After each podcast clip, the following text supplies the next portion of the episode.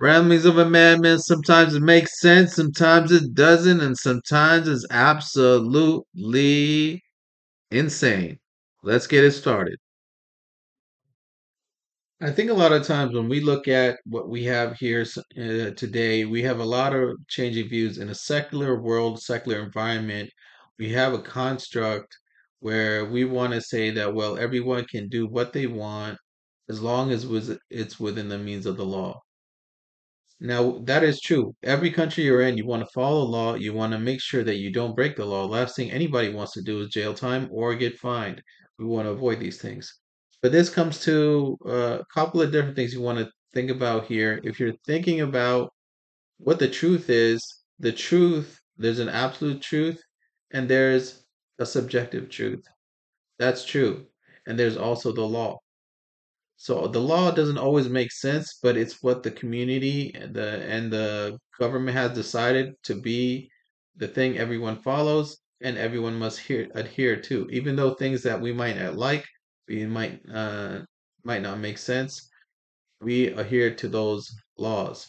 If someone was to tell me, hey, why is the age of smoking 18 and the age of drinking 21, right? And I would say, well, that's just the law. Does it make sense? Yeah, maybe, maybe not. But can you possibly smoke at a very a healthy level or the same level or the same kind of safety precautions as a smoker or a drinker would at 18 and the same as a 21-year-old? Of course. People mature differently. People are at different points in their life. I don't think age really can be really the factor, but in a government, they must make a choice for the people. So then you have that, okay? So let's say you have that. You're trying to have a conversation of truth, a conversation of what is the truth, the absolute truth in the world?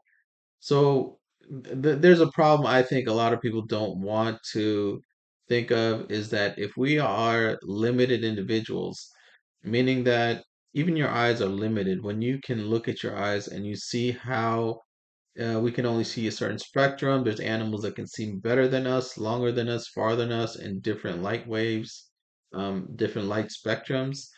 So we really can't see, and we can only see so far.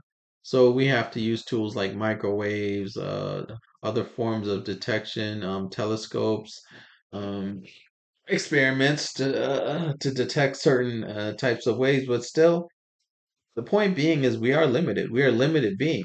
We are limited in our life. We're limited in our perception. We're limited in our understanding. And we can't really even understand the other person really yet. Well, we can understand them to a point, but can you actually understand a person from within their respective mindset is very difficult.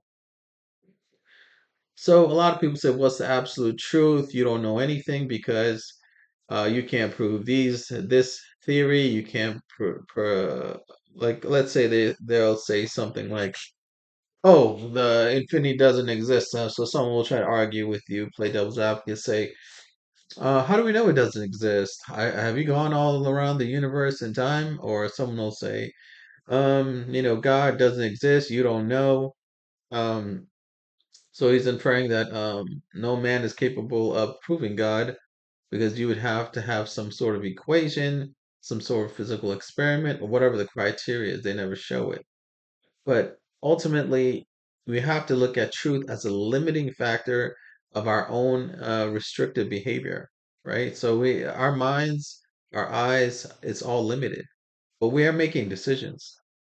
I think that's the thing where people have to be honest.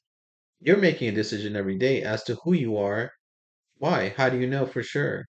How do you know people aren't replaced every time you go walk outside of your house? When you look at the philosophical validity of those facts, even though you say, well, I see it every day, I grew up like this, things have always been that way, there's a lot of philosophical things that you can say about those scenarios. You can say, well, how do you know things aren't changing and everything's been replaced just as it is with the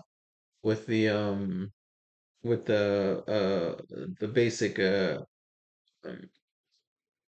showing that time has passed, Someone's putting memories in your head saying of history that never existed.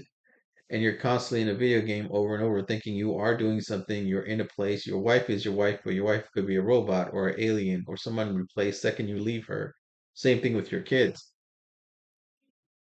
Ramblings of a Madman, another successful episode.